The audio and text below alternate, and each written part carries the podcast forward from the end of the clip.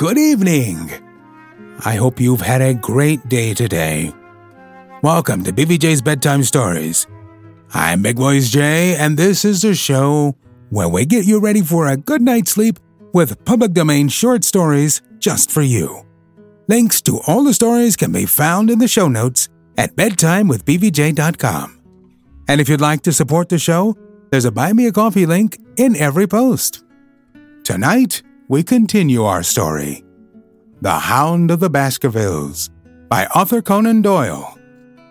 Chapter 5 Three Broken Threads. Sherlock Holmes had, in a very remarkable degree, the power of detaching his mind at will. For two hours, the strange business in which we had been involved appeared to be forgotten, and he was entirely absorbed in the pictures of the modern Belgian masters. He will talk of nothing but art, of which he had the crudest ideas from our leaving the gallery until we found ourselves at the Northumberland Hotel. Sir Henry Baskerville is upstairs expecting you, said the clerk. He asked me to show you up at once when you came. Have you any objection to my looking at your register? said Holmes. Not in the least. The book showed that two names had been added after that of Baskerville. One was Theophilus Johnson and family of Newcastle, the other, Mrs. Oldmore and maid of High Lodge, Alton. Surely, that must be the same Johnson whom I used to know, said Holmes to the porter. A lawyer, is he not? Grey headed and walks with a limp? No, sir, this is Mr. Johnson, the coal owner, a very active gentleman, not older than yourself. Surely you are mistaken about his trade? No, sir. He has used this hotel for many years and he's very well known to us. Ah, that settles it. Mrs. Oldmore, too, I seem to remember the name. Excuse my curiosity, but often in calling upon one friend, one finds another. She's an invalid lady, sir.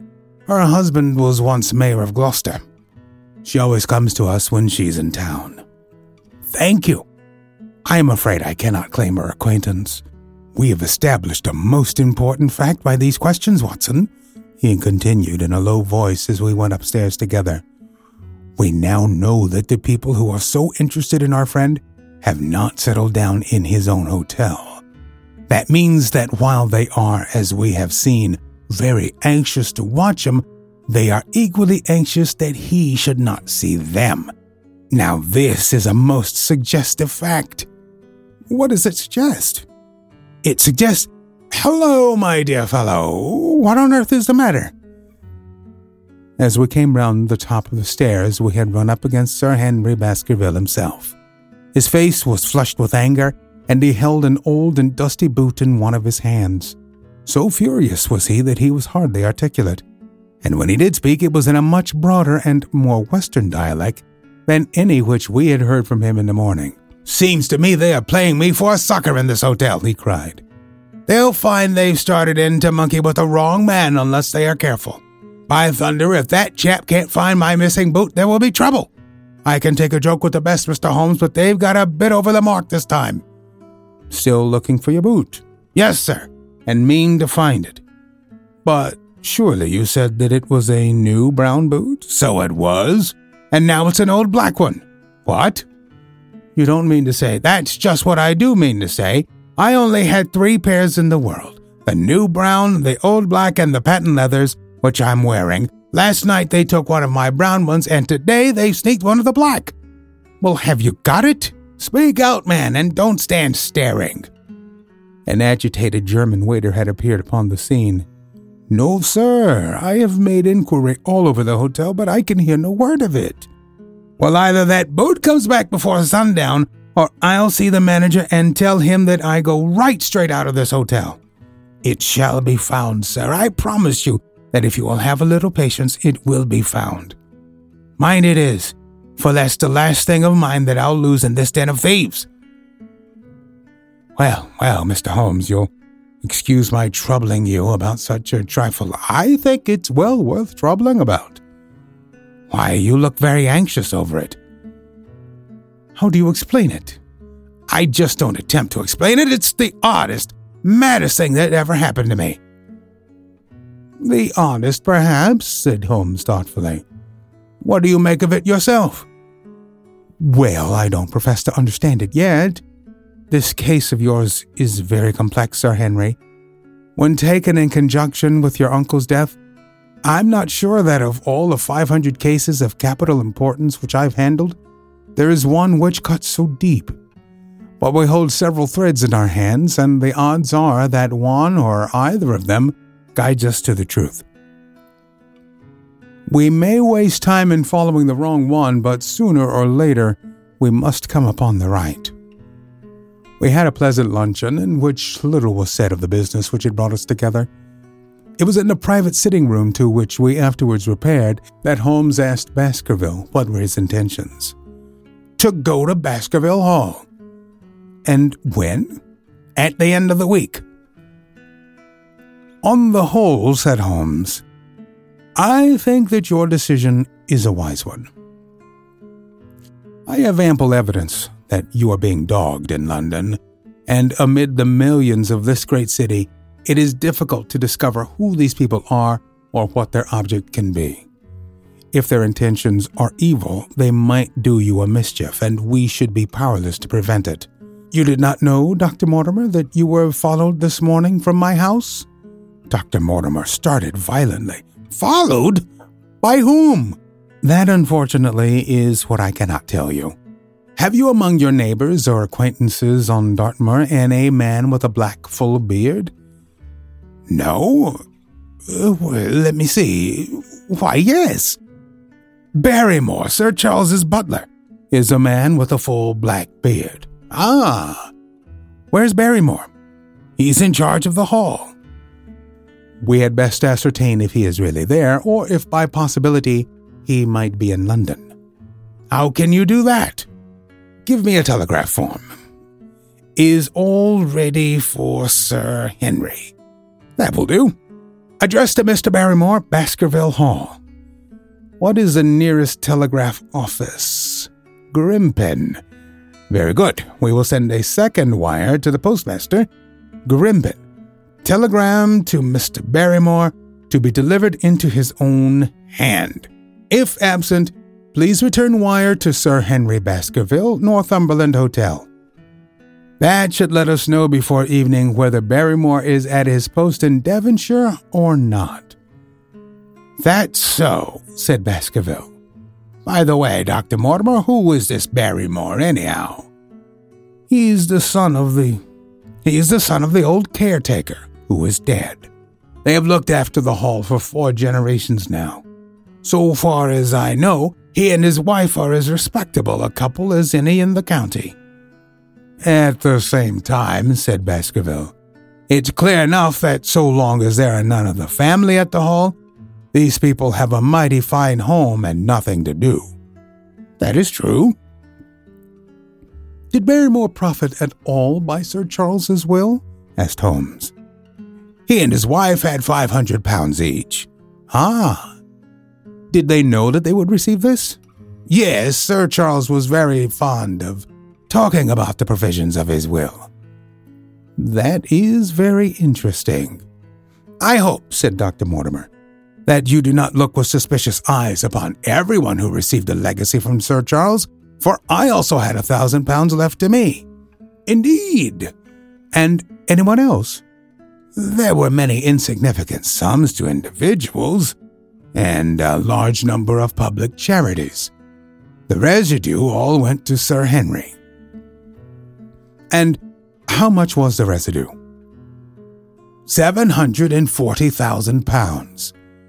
Holmes raised his eyebrows in surprise. I had no idea that so gigantic a sum was involved, said he. Sir Charles had the reputation of being rich, but we did not know how very rich he was until we came to examine his securities. The total value of the estate was close on to a million. Dear me! It is a stake for which a man might well play a desperate game. And one more question, Dr. Mortimer. Supposing that anything happened to our young friend here, you will forgive the unpleasant hypothesis. Who would inherit the estate? Who would inherit the estate? Since Roger Baskerville, Sir Charles' younger brother, died unmarried, the estate would descend to the Desmonds, who are distant cousins. James Desmond is an elderly clergyman in Westmoreland. Thank you. These details are of great interest. Have you met Mr. James Desmond? Yes. He once came down to visit Sir Charles. He's a man of venerable appearance and of saintly life. I remember that he refused to accept any settlement from Sir Charles, though he pressed it upon him. And this man of simple tastes would be the heir to Sir Charles's thousands. He would be the heir to the estate because that is entailed. He would also be the heir to the money unless it were willed otherwise by the present owner, who can, of course, do what he likes with it. And have you made your will, Sir Henry? No, Mr. Holmes, I have not. I have had no time, for it was only yesterday that I learned how matters stood. But in any case, I feel that the money should go with the title and estate. That was my poor uncle's idea. How is the owner going to restore the glories of the Baskervilles if he has not money enough to keep up the property? House, land, and dollars must go together. Quite so.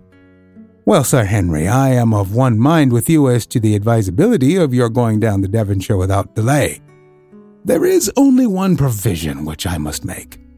You must certainly not go alone. Dr. Mortimer returns with me, but Dr. Mortimer has his practice to attend to, and his house is miles away from yours. With all the goodwill in the world, he may be unable to help you. No, Sir Henry, you must take with you someone, a trusty man, who will always be by your side. Is it possible that you could come yourself, Mr. Holmes? If matters came to a crisis, I should endeavor to be present in person, but you can understand that, with my extensive consulting practice and with the constant appeals which reach me from many quarters, it is impossible for me to be absent from London for an indefinite time. At the present instant, one of the most revered names in England is being besmirched by a blackmailer, and only I can stop a disastrous scandal. You will see how impossible it is for me to go to Dartmoor. Whom would you recommend, then? Holmes laid his hand upon my arm. If my friend would undertake it, there is no man who is better worth having at your side when you are in a tight place. No one can say so more confidently than I. The proposition took me completely by surprise. But before I had time to answer, Baskerville seized me by the hand and wrung it heartily. Well, now, that is real kind of you, Dr. Watson, said he. You see how it is with me, and you know just as much about the matter as I do. If you will, if you'll come down to Baskerville Hall and see me through, I'll never forget it. The promise of adventure had always been a fascination for me, and I was complimented by the words of Holmes and by the eagerness with which the baronet hailed me as a companion. I will come, with pleasure, said I. I do not know how I could employ my time better. And you will report very carefully to me, said Holmes. When a crisis comes, as it will do, I will direct you how you should act. I suppose that by Saturday all might be ready. Would that suit Dr. Watson? Perfectly. Then on Saturday, unless you hear to the contrary, we shall meet at the 10:30 train from Paddington. We had risen to depart when Baskerville gave a cry of triumph, and diving into one of the corners of the room, he drew a brown boot from under a cabinet. My missing boot! he cried. May all our difficulties vanish as easily, said Sherlock Holmes. But it is a very singular thing, Dr. Mortimer remarked. I searched this room carefully before lunch. And so did I, said Baskerville. Every inch of it. There was certainly no boot in it then. In that case, the waiter must have placed it there while we were lunching. The German was sent for, but professed to know nothing of the matter, nor could any inquiry clear it up. Another item had been added to that constant and apparently purposeless series of small mysteries, which had succeeded each other so rapidly Setting aside the whole grim story of Sir Charles's death, we had a line of inexplicable incidents all within the limits of two days, which included the receipt of the printed letter, the black bearded spy in the hansom, the loss of the new brown boot, the loss of the old black boot, and now the return of the new brown boot. Holmes sat in silence in the cab as we drove back to Baker Street, and I knew from his drawn brows and keen face that his mind, like my own, was busy in endeavoring to frame some scheme into which all these strange and apparently disconnected episodes could be fitted. All afternoon and late into the evening, he sat lost in tobacco and thought. Just before dinner, two telegrams were handed in. The first ran, Have just heard that Barrymore is at the Hall, Baskerville. The second, Visited 23 hotels as directed, but sorry to report unable to trace cut sheet of times, Cartwright. There go two of my threads, Watson. There is nothing more stimulating than a case where everything goes against you. We must cast round for another scent. We have still the cabman who drove the spy. Exactly. I have wired to get his name and address from the official registry. I should not be surprised if this were an answer to my question. The ring at the bell proved to be something even more satisfactory than an answer, however, for the door opened and a rough looking fellow entered, who was evidently the man himself.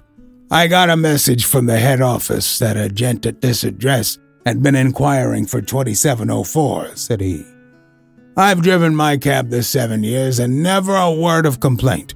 I came here straight from the yard to ask you to your face what you had against me. I have nothing in the world against you, my good man, said Holmes. On the contrary, I have half a sovereign for you if you will give me a clear answer to my questions. Well, I've had a good day, and no mistake, said the cabman with a grin. What is it you wanted to ask, sir? First of all, your name and address in case I want you again. John Clayton, 3 Turpey Street, the Borough. My cab is out of Shipley's Yard, near Waterloo Station. Sherlock Holmes made a note of it. Now, Clayton, tell me about the fare who came and watched this house at 10 o'clock this morning and afterwards followed the two gentlemen down Regent Street. And looked surprised and a little embarrassed. Why, there's no good my telling you things, for you seem to know as much as I do already, said he. The truth is that the gentleman told me that he was a detective, and that I was to say nothing about him to anyone. My good fellow, this is a very serious business, and you may find yourself in a pretty bad position if you try to hide anything from me. You say that your fare told you that he was a detective. Yes, he did. When did he say this? When he left me. Did he say anything more? He mentioned his name. Holmes cast a swift glance of triumph at me. Oh, he mentioned his name, did he? That was imprudent. What was the name that he mentioned? His name, said the cabman, was Mr. Sherlock Holmes. Never have I seen my friend more completely taken aback than by the cabman's reply. For an instant he sat in silent amazement. Then he burst into a hearty laugh. A touch, Watson, an undeniable touch, said he. I feel a foil as quick and supple as my own. He got home upon me very prettily that time. So his name was Sherlock Holmes, was it? Yes, sir, that was the gentleman's name. Excellent! Tell me where you picked him up and all that occurred. He hailed me at half past nine in Trafalgar Square. He said that he was a detective, and he offered me two guineas if I would do exactly what he wanted all day and ask no questions. I was glad enough to agree. First, we drove down to the Northumberland Hotel and waited there until two gentlemen came out and took a cab from the rank. We followed their cab until it pulled up somewhere near here. This very door, said Holmes. Well, I couldn't be sure of that, but I dare say my fare knew all about it. We pulled up halfway down the street and waited an hour and a half. Then the two gentlemen passed us, walking, and we followed down Baker Street and along. I know, said Holmes, until we got three quarters down Regent Street. Then my gentleman threw up the trap and he cried that I should drive right away to Waterloo Station as hard as I could go. I whipped up the mare and we were there under 10 minutes. Then he paid up his two guineas like a good one, and away he went into the station. Only just as he was leaving, he turned round and he said, It might interest you to know that you have been driving Mr. Sherlock Holmes. That's how I come to know the name. I see. And you saw no more of him? Not after he went into the station. And how would you describe Mr. Sherlock Holmes? The cabman scratched his head. Well, he wasn't altogether such an easy gentleman to describe. I'd put him at 40 years of age, and he was of a middle height, two or three inches shorter than you, sir. He was dressed like a tough, and he had a black beard cut square at the end and a pale face. I don't know as if I could say more than that. Color of his eyes? No, I can't say that. Nothing more that you can remember? No, sir, nothing. Well then, here is your half sovereign. There's another one waiting for you if you can bring any more information. Good night. Good night, sir, and thank you. John Clayton departed chuckling, and Holmes turned to me with a shrug of his shoulders and a rueful smile. Snap goes our third thread, and we end where we began, said he. The cunning rascal! He knew our number knew that Sir Henry Baskerville had consulted me, spotted who I was in Regent Street, conjectured that I had got the number, conjectured that I had got the number of the cab and would lay my hands on the driver, and so sent back this audacious message.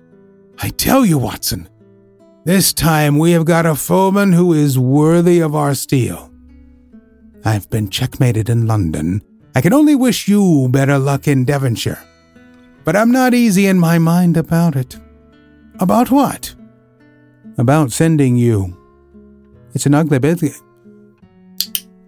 It's an ugly business, Watson, an ugly, dangerous business, and the more I see of it, the less I like it.